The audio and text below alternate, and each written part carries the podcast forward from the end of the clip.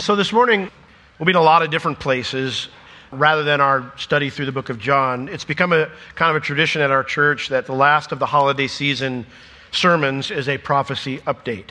So we'll be doing that this morning. We'll resume our study of John's gospel next Sunday.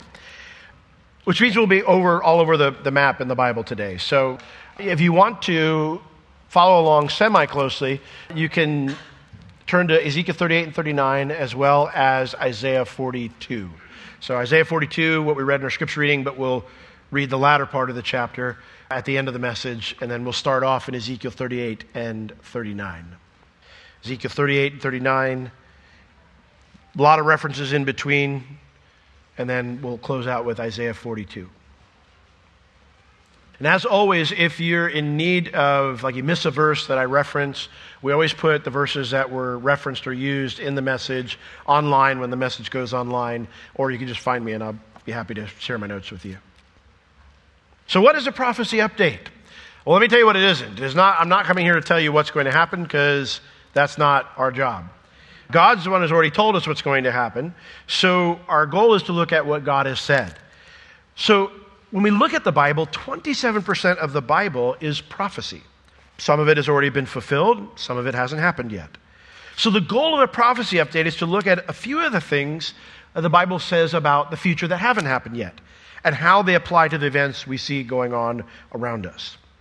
Now, the hardest part whenever you do a prophecy update is picking which prophetic topic to talk about because covering all of them on one Sunday is impossible.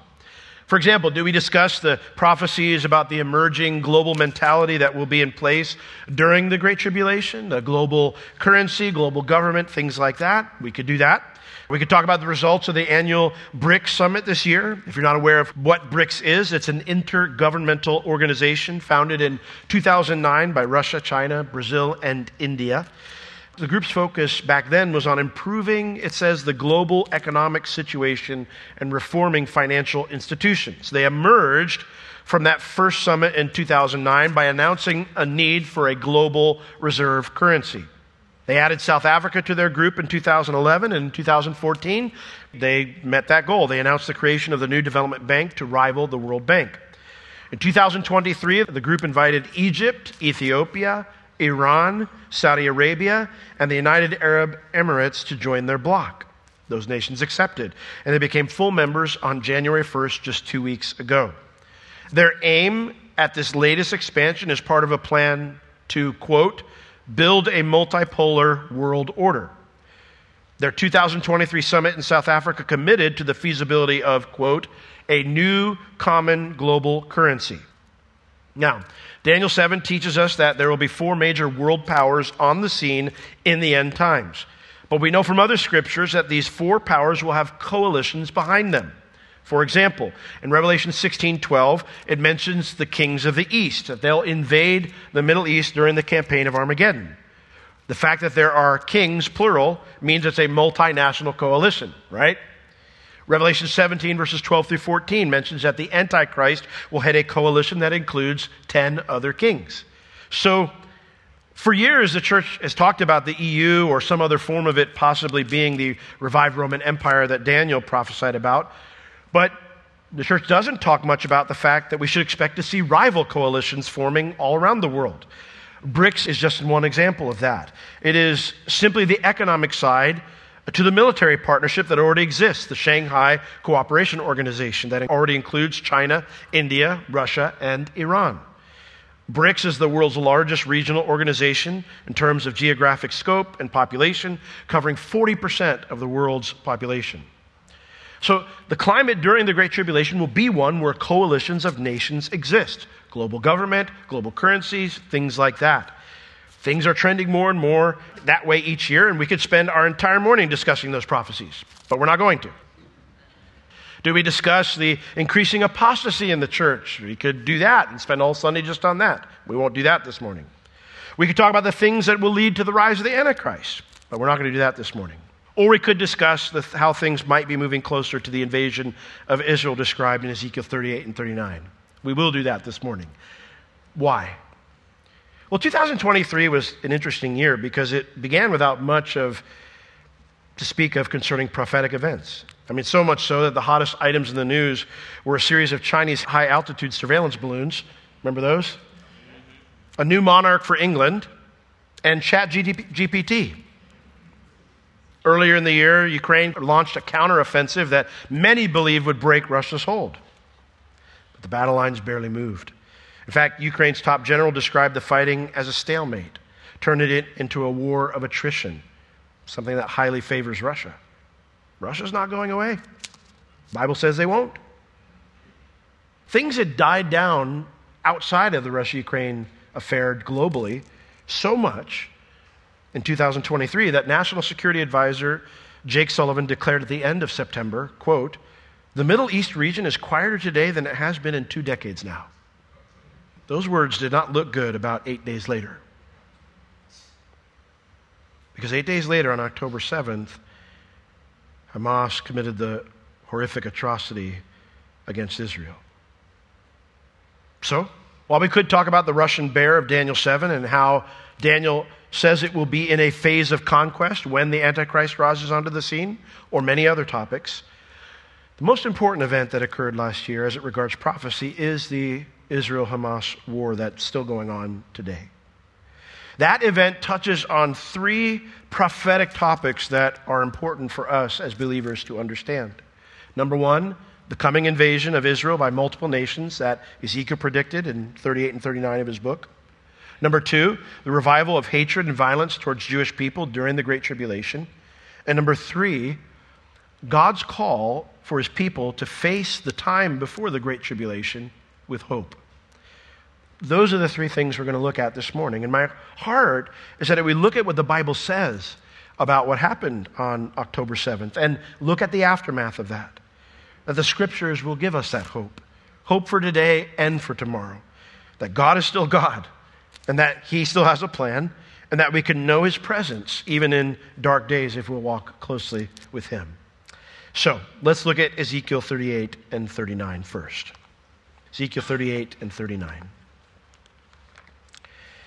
Now, the context of Ezekiel 38 and 39 is Ezekiel 37 goes right with it.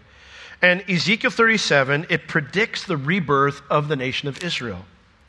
Now, in verse 8 of Ezekiel 37, it says there'll be something interesting about Israel when it's reborn. It says in Ezekiel 37, verse 8, And when I beheld, lo, the sinews and the flesh came up upon the bones, and the skin covered them above, but there was no breath in them.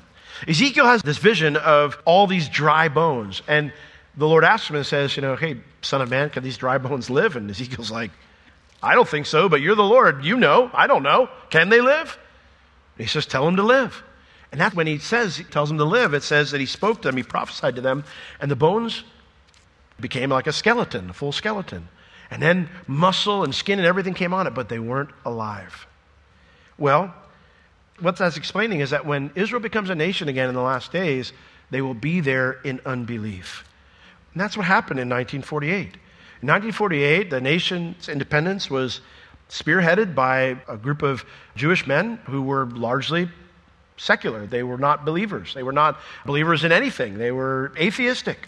And so they were founded in unbelief. And that's their condition now. Not necessarily atheistic, but they don't follow Jesus. The majority of Israelis do not follow Jesus as Messiah. 45% of Jews, Israeli Jews, self identify as secular. That's almost half.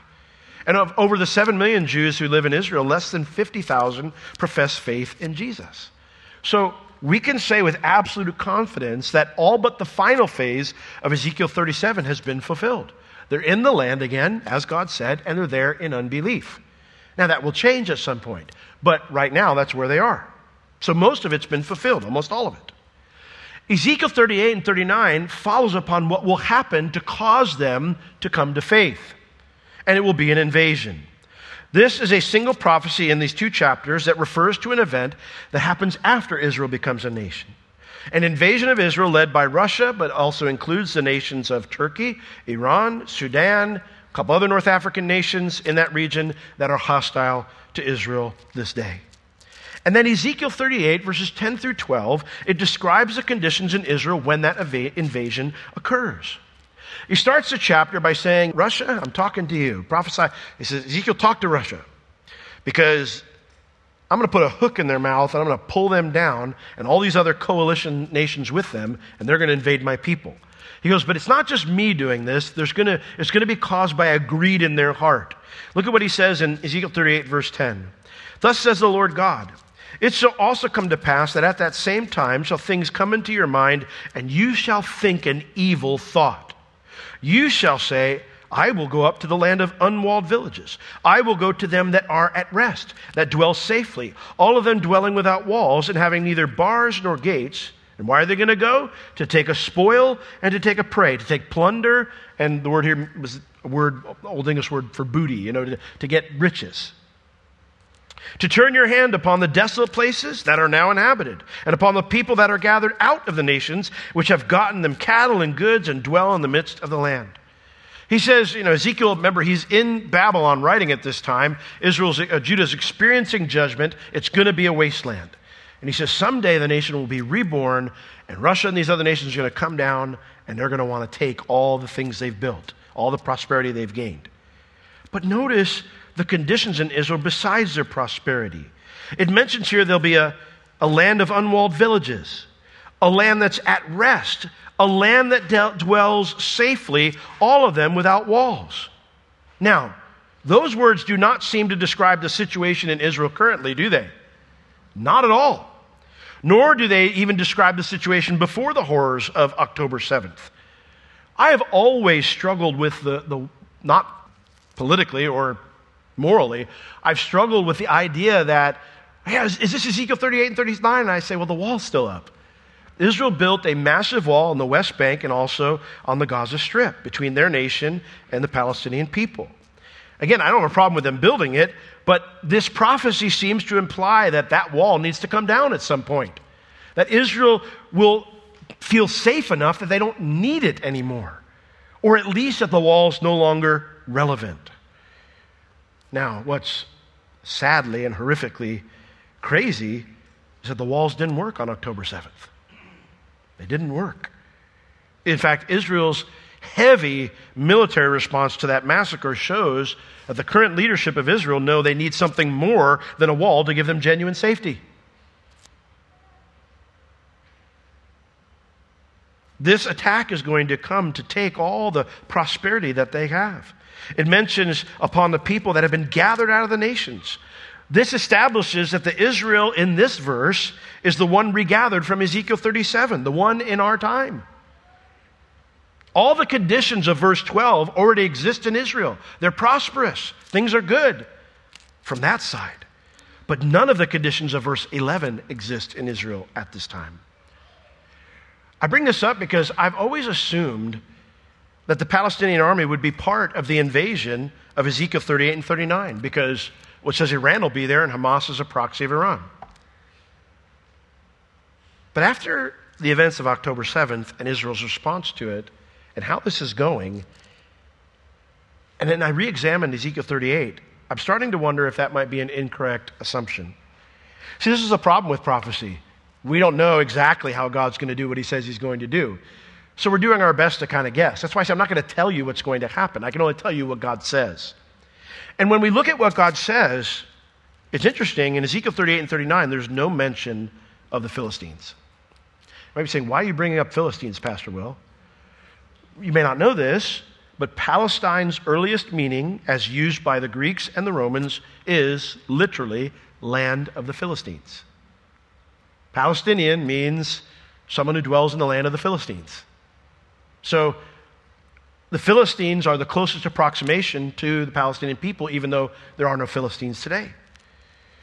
So while the Palestinian army could be a part, or Hamas, or whatever, could be a part of the many people in verse 6, it mentions all these nations, and then it says, Many people will come with you. While they could be part of the many people of verse 6, someone as important as the, in Israel's history as the Philistines, don't you think that would merit at least a mention?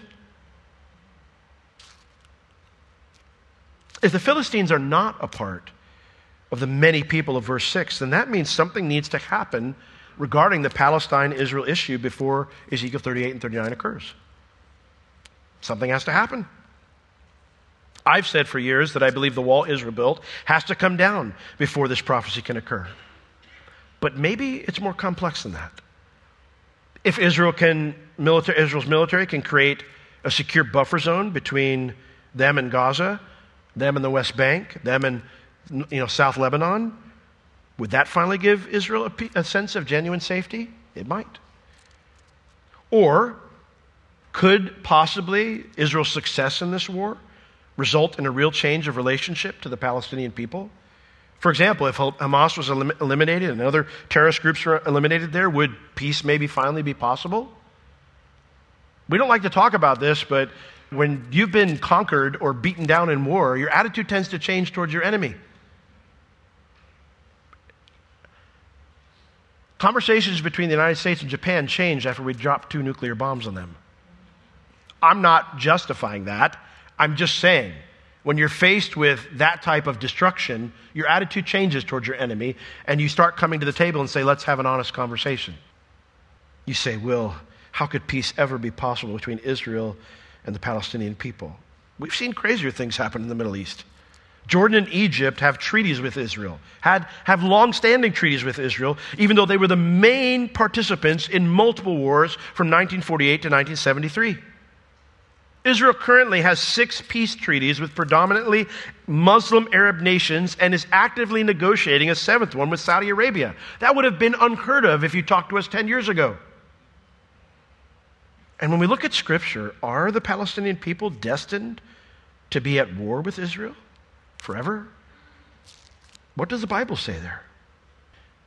Isaiah 11:16 has an interesting prophecy. It says that when Israel's reborn in the last days and the Messiah comes, it says that there will be a peaceful highway that will run from Assyria, modern day North Iraq, and it will run all the way to modern day Egypt, what we call modern day Egypt. And it'll be peace. But right before that, in verse 14, it mentions that that highway will be preceded by a military victory over the Philistines in the west and in the east. I never noticed that until I looked this time. If you look in Jewish history, you look in the Bible, the Philistines never controlled land to the east of Israel. Never. But the Palestinians do today. You have Gaza in the west, which is the traditional place the Philistines were, and then they have the West Bank in the east. Isn't that interesting?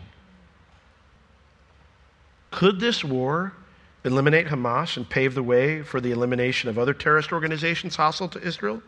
And could the Palestinian people finally come to the negotiating table, genuinely wanting to coexist with the Israeli people? I don't know. But if they did, I believe that would finally give Israel a genuine sense of peace for the first time since their rebirth. Of course, it could just as easily go the other way if Israel is continuing to be successful and tries to create a buffer zone between them and the Palestinian people, that success could trigger the invasion of Ezekiel 38 and 39. These are all possibilities.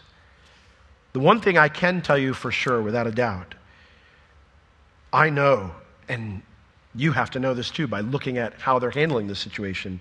Israel will not go back to the way things were before October 7th. They cannot, and they will not not after what happened. The way they're prosecuting this war makes that clear.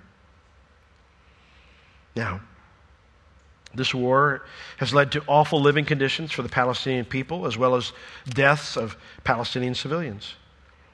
This has brought up some interesting and I would say nonsensical arguments that are being made.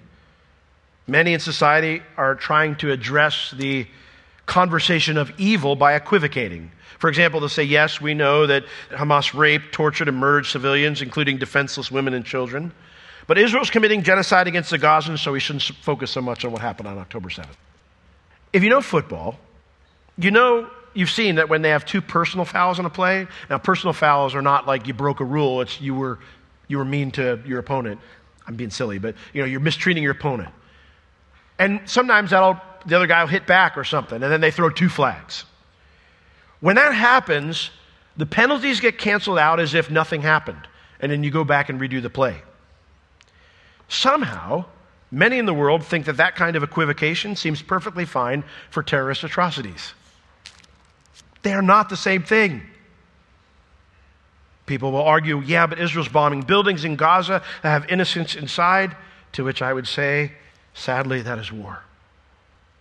There is still a big difference between burning a home with women and children in it, knowing they're there, knowing there are no soldiers inside, but trying to hit soldiers and unfortunately killing some civilians. There is a big difference. Sadly, that happens in war. It's one of the reasons Jesus said we'd wipe ourselves out if he didn't return and intervene. We have the capacity now with the weapons we have to wipe ourselves out. War is awful, even when there's a just reason. War was never a part of God's plan, but we rebelled against God and his perfect plan, and here we are. Does that make all the things that happen in war okay? No. But that's why our hope and our peace can't come from anything other than Jesus. Not a political leader or a political policy or even economic prosperity. Our hope and our peace can come only from Jesus. The truth is, no matter how successful Israel is in this war, no matter how much they're able to establish a measure of personal safety from the results of this war, none of that, none of that will prevent Ezekiel 38 and 39 from happening. And none of that will be what rescues them when that invasion occurs. Which is why the results of God's intervention during the events of Ezekiel 38 and 39 will finally cause many in Israel to turn to Jesus. When you read the end of Ezekiel 39 in verses 25 to 29, it says that then they will see that it's the Lord that delivered them. They will not be secular anymore, and many of them will turn to Jesus. Now, we have a lot of vitriol, a lot of nasty rhetoric that's going on in our nation right now regarding both the Jewish people and the Palestinian people. And I want to share some wisdom with you from someone I think is the best person to look to when it concerns this topic. And it is a Jewish believer named Joel Rosenberg. And I'm going to read you a long quote because I think this is important to understand.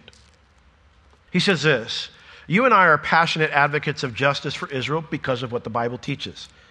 We also must be passionate advocates of justice from Israel because of what the Bible teaches.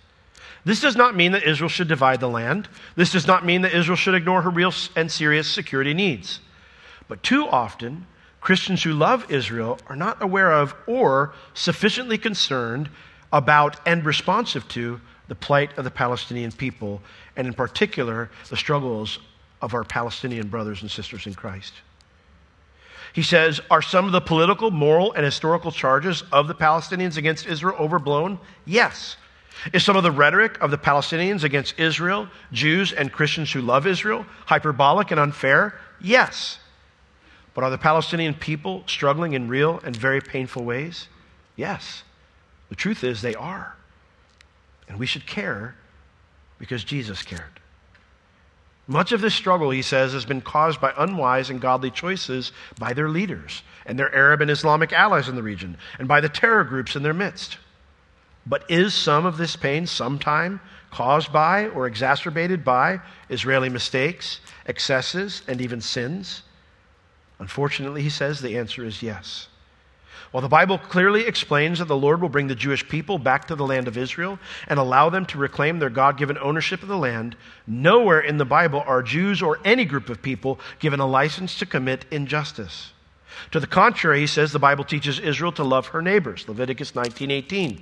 The Bible also teaches Israel to love her neighbors and to pray for those who persecute them, Matthew 5:44.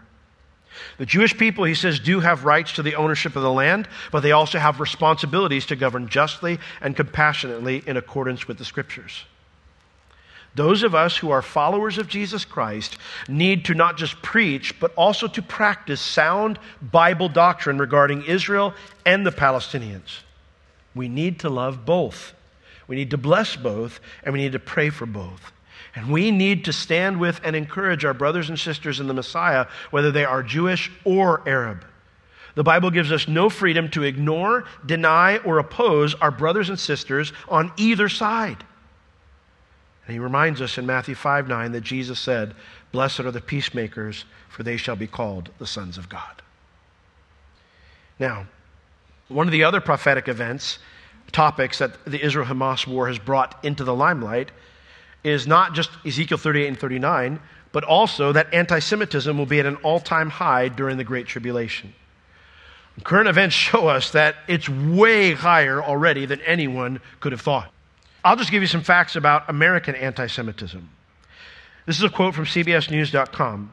The Anti Defamation League said it recorded 2,031 anti Semitic incidences nationwide between October 7th and December 7th. 2,031 hate incidences in two month period. Then he said, it says this that's up 465 incidences, incidents. Which word is it? Incidents. That's up 465 incidents over the same two month period in 2022. The article says it's the highest number of any two month period since they've been tracking anti Semitic incidents in 1979. These incidents include 40, uh, 40, reports of physical assault, 337 reports of vandalism, 749 reports of verbal or written harassment, and 905 rallies that involved expressions of support, support for terrorism against the state of Israel. Jewish people across America, again, this is the article, not me. Jewish people across America have experienced, have experienced an average of almost 34 anti Semitic incidents each day since October 7th.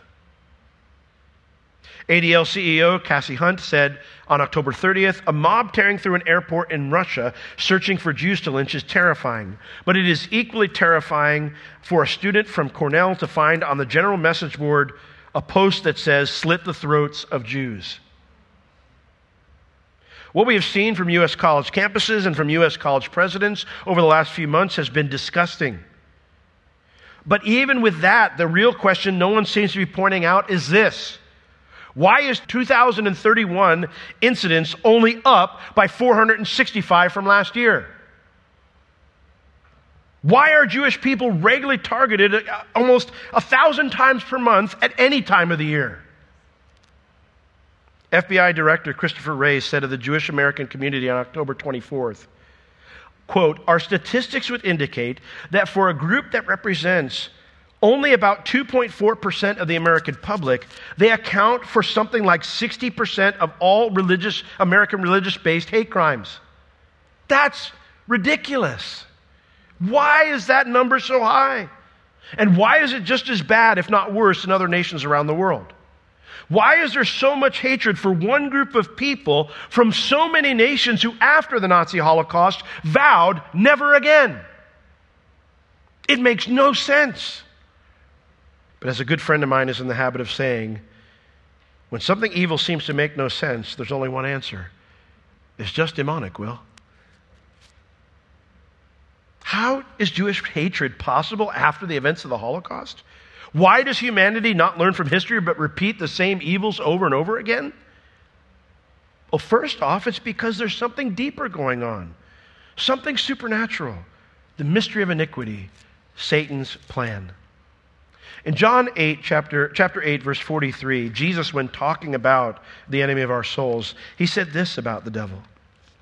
John 8, 43, he says, Why do you not understand my speech? It's because you're of your father, the devil. You know, we look at the Bible and you read it and you think, how do you guys not see what you're doing? How do you not see that Jesus is the Messiah? How do you not see? You see the miracles, you see the things he's saying, you, see, you listen to his preaching. How do you not know? How do you take the course of action that you took? Because there was more going on than just people. Jesus explains, Why don't you understand me? Because you're of your father, the devil. You're involved in the rebellion. You're of your father, the devil, and so the lust of your father you'll do. He was a murderer from the beginning. He didn't remain in the truth because there's no truth in him. When he speaks a lie, he speaks of his own, or from out of his own nature, or from out of his own plan.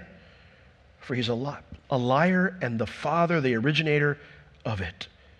In other words, things don't make sense because there's someone behind the scenes orchestrating a deception. Jesus said in John 10, verse 3, that all the others that came before him, all the false teachers, they were liars and they were thieves, deceivers. When we look at history, why is there this long line of deceivers over centuries? Why do we keep listening to them and why do we keep repeating the same mistakes? It should cause us to go, hmm, maybe there's a common denominator. Because there is. there's a plan, an organized one, which means there's a planner behind it. And in 2 Thessalonians chapter 2, Paul the Apostle pulls back the curtain a little bit for us so we can see. In 2 Thessalonians chapter 2, Paul was writing to a letter to these Christians in Thessalonica, and he had taught them about end time stuff. He explained things to them, how it was going to be, what was going to happen. Well, he was only with them for about four weeks, and so while they understood some of it, they were confused about some of it too. And so they had received some letters purporting to be from apostles saying, We're in the Great Tribulation right now. They had someone had come to them and said, An angel told me that we missed the rapture.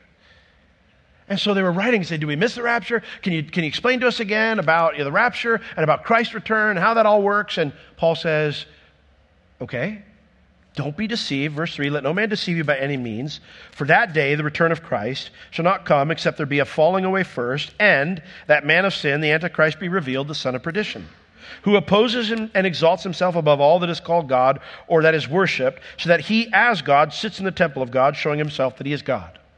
So until you start seeing this global apostasy, a falling away, uh, uh, you know, a large falling away, and then in addition to that, you see the, the Antichrist in charge, and he's he put an image of himself in the temple in Jerusalem. We're not there. So don't let anybody deceive you. We're not there yet. And he tells them in verse 5, Don't you remember that when I was yet with you, I told you those things? Anyone that tells you that end time stuff isn't important, Paul was only with them for four weeks, and he'd already talked about end time stuff with them. When you're starting off with people, new believers, you probably start with the important stuff, right? Apparently, end times was important enough to start t- teaching them. Verse 6, he goes, I remember you? I taught you. And so you know what I'm about to say. You know what withholds or holds back that he might be, the Antichrist might be revealed in his time. For the mystery of iniquity does already work. In other words, Satan's plan is constantly in motion, constantly trying to bring it about, but God will come to him at a certain point and he goes, Not yet. And then he smacks it down, and then life goes back to sanity again for a bit. But we have these periods in history where we see Satan trying to bring his plan about, and God says, Not yet.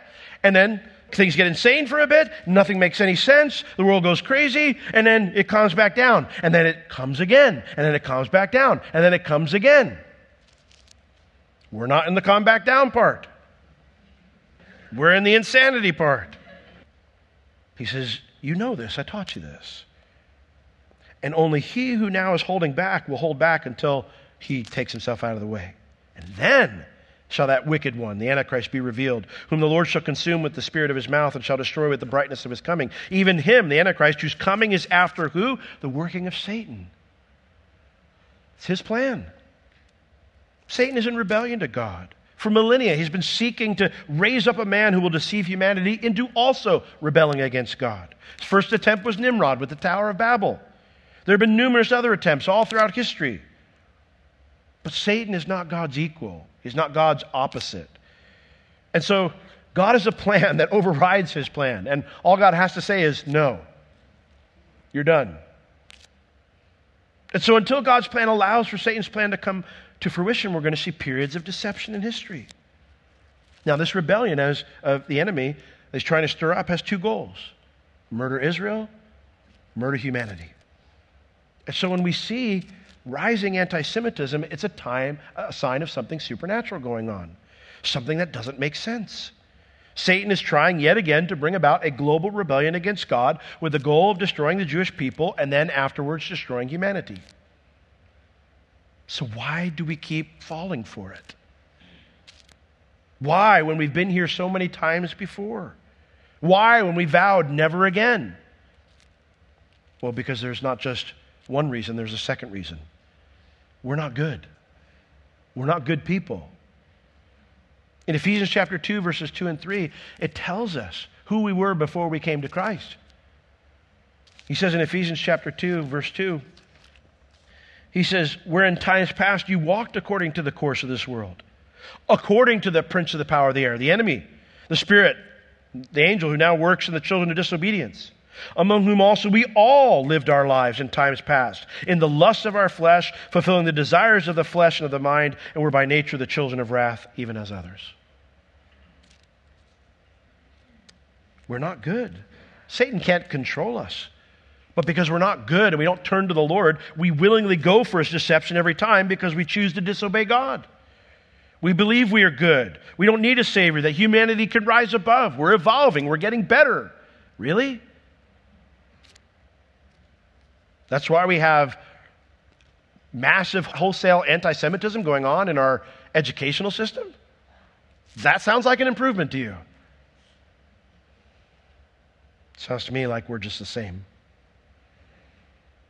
And that pride filled lie that we're getting better, we don't need the Lord, we can do this on our own, that pride, it deceives us and opens us up to Satan's greater deception. So again, that's why our goal can't be just to change governments or national policy. Our goal as a church needs to be to change individual people. Because individual salvation is the only lasting and meaningful rescue we can invest in. Because even if we get good leaders for a bit, the only lasting rescue for governments or national policy is the return of Christ. You say, well, what do we do then while Christ tarries? What are God's instructions until Jesus comes back to fix that? Well, that's where the hope part comes in. You see, God gave the people of Judah a message from Isaiah the prophet specifically about how he wants us to respond to his prophecies. And we'll close with looking at that. I'm not closing yet. Don't get your hopes up. I'll, we'll close by looking at Isaiah 42. So turn to Isaiah 42 with me. This will be the third topic that I think the Hamas Israel war has brought into the limelight. Ezekiel 38 39, the rise of hatred towards the Jewish people. And then this exhortation from the Lord in Isaiah 42. Now, you have to know the context of Isaiah 42 to get it. It's written to the nation of Judah, who have been told by Isaiah and many other prophets that their judgment's coming. They've gone too far. Babylon's going to come, attack them, defeat them, take them captive. The temple, the city will be destroyed, and they'll be in exile for their sins. Now, does that sound like there's a lot of hope in that sermon? No. No. If I came here this morning and said, ah, we're going to get conquered by Mexico and we're going to get taken captive and all our institutions are going, you know, blah, blah, blah, blah. We're done. Two years, we're done. That wouldn't be very hope filled. But then when Isaiah gets to the latter part of his prophecies, his messages, he says, Ah, but there is hope still. And then the Lord instructs Isaiah to speak words of comfort to his people because he's not going to judge them forever. There is hope because he promises to restore to them their land and to send their Messiah to set up the kingdom. This chapter's message falls into that section of hope. And it's specifically designed, it's given to a people who are living in dark times to show them how they can have hope for today, the day they're living in, and for the future, tomorrow, as things keep getting worse and worse. And the way that they would do that is by responding properly to God's prophecies. Isaiah calls them to respond in three ways to God's prophecies that will give them hope. And he starts off here in verse 8. In Isaiah 42, verse 8, through Isaiah, the Lord says, I am the Lord. That is my name. And my glory I will not give to another, neither my praise to graven images. Behold, the former things are come to pass, and new things do I declare. Before they spring forth, I tell you about them. He says, You know I'm saying is true. I predicted that certain things would happen, and they've happened. You've seen it. And now I'm predicting other things, and you know I'm, I speak the truth. So you know they will happen. In other words, verse 9 is saying that fulfilled and unfilled prophecy should get our attention. And reading both about the things that God has fulfilled and the things that haven't happened yet should cause us to realize just how awesome our God is which is why the Lord tells him in verse 10. He says, In light of this truth, that I've said things will happen and they did, and I've said other things will happen and they haven't yet. That you know you can count on, they'll happen though. He says, in light of that, verse 10, sing unto the Lord a new song, and his praise from the end of the earth. You that go down to the sea, and all that's there in it, the isles, the inhabitants thereof. Let the wilderness and the cities thereof lift up their voice. Let the villages of Kedar, where uh, that Kedar does inhabit, let the inhabitants of the rocks sing. Let them shout from the top of the mountains, and let them give glory unto the Lord, and declare his praise unto the coastlands. In other words, our first call to prophecy is to stop and worship. To stop and worship. Listen, when we see all the horrible things that Satan's plan has brought about, when you hear the stories of, of war and, of course, the, the awful massacre that was perpetrated against Jewish civilians on October 7th, when you see those things or think about those things, it can feel frightening, angering, and, or even discouraging. We should weep over lost lives and lost souls and war and hatred. We must never be shocked or lose hope or become terrified or think we've got to take matters in our own hands. What we need to do first is stop and pause and worship the Lord because He's more powerful than anything the enemy or humanity can do. And the one who's more powerful than anything the enemy or humanity can do promises in the end, He will deal with it. Look at verse 13. He says, Praise him. The Lord will go forth as a mighty man. He shall stir up jealousy like a man of war. He shall cry, yea, roar, and he shall prevail against his enemies. The Lord speaking here, he says, I have long time held my peace. I've been still. God's looking ahead to the future of how he's held back and not intervened for his people. He's watched the Holocaust happen. He's watched all these terrorist things that have occurred. But there's going to come a time when he says, I have done it and I'm done. Now I will cry like a woman in labor. I'm going to destroy and devour at once, and I will make waste mountains and hills. I will dry up all the plants. I will make the rivers islands, and I will dry up the pools. And then I will bring the blind by a way that they know not. I will lead them in paths that they have not known. I will make darkness light before them, and I will make crooked things straight. These things will I do unto them, and I will not forsake them. The first thing that we do when we look at prophecy, it calls us to stop, to pause, and to worship. But the second thing it calls us to do is to trust in the Lord. We aren't the ones who are going to stop the mystery of iniquity. Jesus isn't asking for your help. He's the one who's going to stop it. Just last Sunday, former Vice President Mike Pence was in Israel and he said, quote, We need to secure the borders of the United States lest the American people suffer invasion and slaughter by terrorists along the lines of what Israel suffered on October 7th. I like Mike Pence. I'm all for strong borders in our nation. But that's not going to guarantee our safety. You want to trust in a wall? Fine. Or border safety or different policy? Fine. You'll be let down at some point. Fear mongering over a situation that isn't even close to what happened in Israel is not how the Lord wants us to respond to the mystery of iniquity. Israel has some of the strongest border policies in the world, and it still happened to them. The efforts of man, no matter how well thought out, I'm not saying I, I, want good policy. I want wise leaders, and I would exhort you to vote for people who do the same. Don't vote for fools.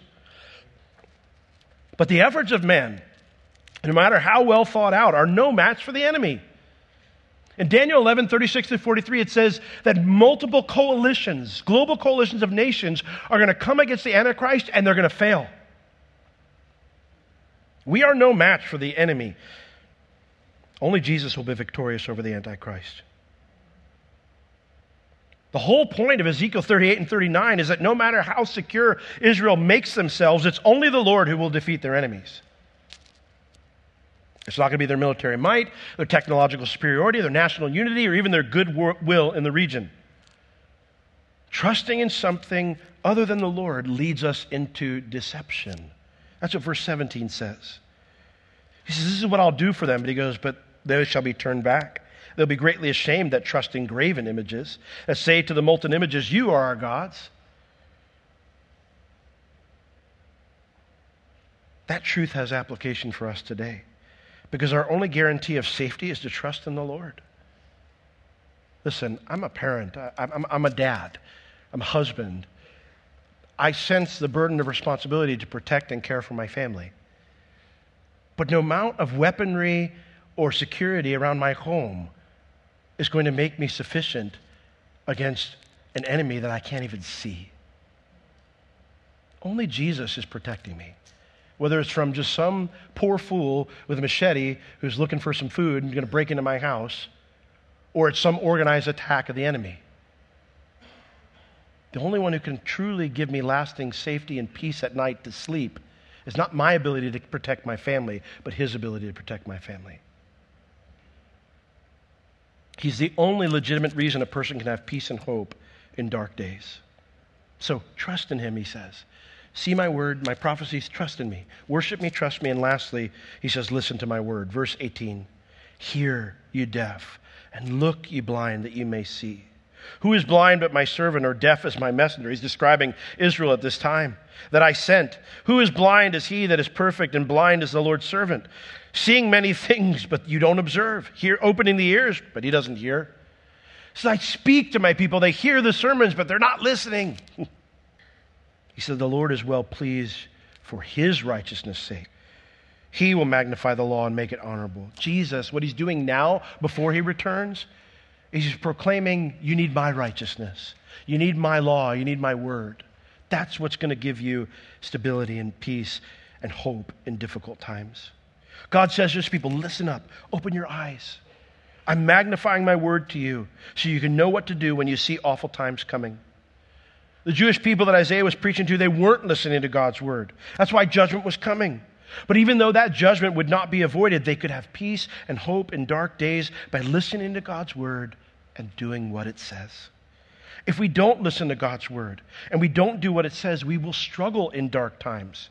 We will respond incorrectly to learning about prophecy, which is why Isaiah 42 closes with these words he says, I want to magnify my word to you. I'm telling you to listen, but you're not. This is a people robbed and spoiled. They're all of them snared in holes. They're hid in prison houses. They're for a prey, and no one delivers them. For a spoil, and no one says, Hey, give that back to them. Who among you will give ear to this? Who will hearken and listen for the time to come? In other words, these things are coming. Will anybody listen so that you can live rightly now? Have hope now and hope for tomorrow? He says, Who gave Jacob for a spoil and Israel to the robbers? Did not the Lord? For they would not walk in his ways, against whom we have sinned. For they would not walk in his ways, neither were they obedient unto his law. That's why he poured upon them the fury of his anger and the strength of a battle. And has set him on fire round about. He doesn't even know it. Doesn't know it came from the Lord. He's on fire. He doesn't realize it. Doesn't realize the Lord's dealing with him. It burned him, yet he laid it not to heart. If we don't listen to God's word and do what it says, we will struggle in dark times. I don't know if we're headed for the time when the Lord says, okay, Satan, you can go ahead with your plan because now is a time for me to finally deal with evil in the world. I don't know. I don't know if God's going to at some point say, okay, enough insanity. This is not time yet, and we go back to some sense of sanity. I don't know. I don't know what the Lord's plan is. I don't know his timing. No man knows the day or the hour, the Bible says. But I can say this Satan is clearly trying to bring about his plan right now. And I don't want to miss out on what God has for me because I refuse to listen to what His Word says. Amen? Just a few decades, and as the team comes up to close us out, just a few decades after Isaiah predicted judgment, Judah would find themselves surrounded by enemies. And sadly, what happened on October 7th is only a glimpse of what will happen when the world does, the whole world surrounds them again, sadly. Zechariah 14, 1 and 2, it prophesies that Jerusalem will become a, a, a pit of trouble where just they'll be surrounded by multiple nations. No foreign government will be able to help them, even if those governments wanted to. The Lord will be their only hope of rescue. And the Bible says in Zechariah chapter 13, verses 3 and 4, that he will roar from heaven again and he will rescue them.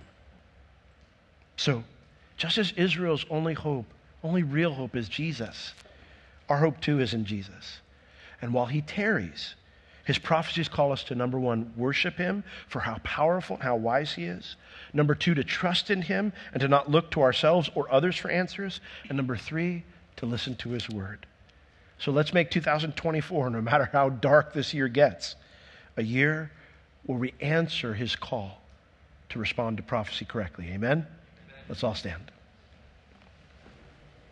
Well, Lord Jesus, you have been so good to us that you've told us what will happen beforehand.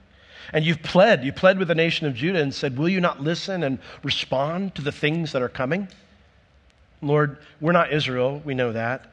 You have a, a beautiful and separate plan for them. And, we pray for the peace of Jerusalem, Lord. Pray for an end to this, this war and safety and, and security for both Israel and, Lord, the Palestinian people who are not involved with Hamas. But Lord, in the meantime, we do believe that this is a word that still applies to us about how to respond to prophecy. So, Lord, we want to pause and worship you. In 2024, we want to be those who, Lord, trust you and not others or ourselves. And, Lord, that we listen to your word. So, Lord, as we commit that to you, will you fill us with your spirit that we can live it out? We pray in Jesus' name. Amen.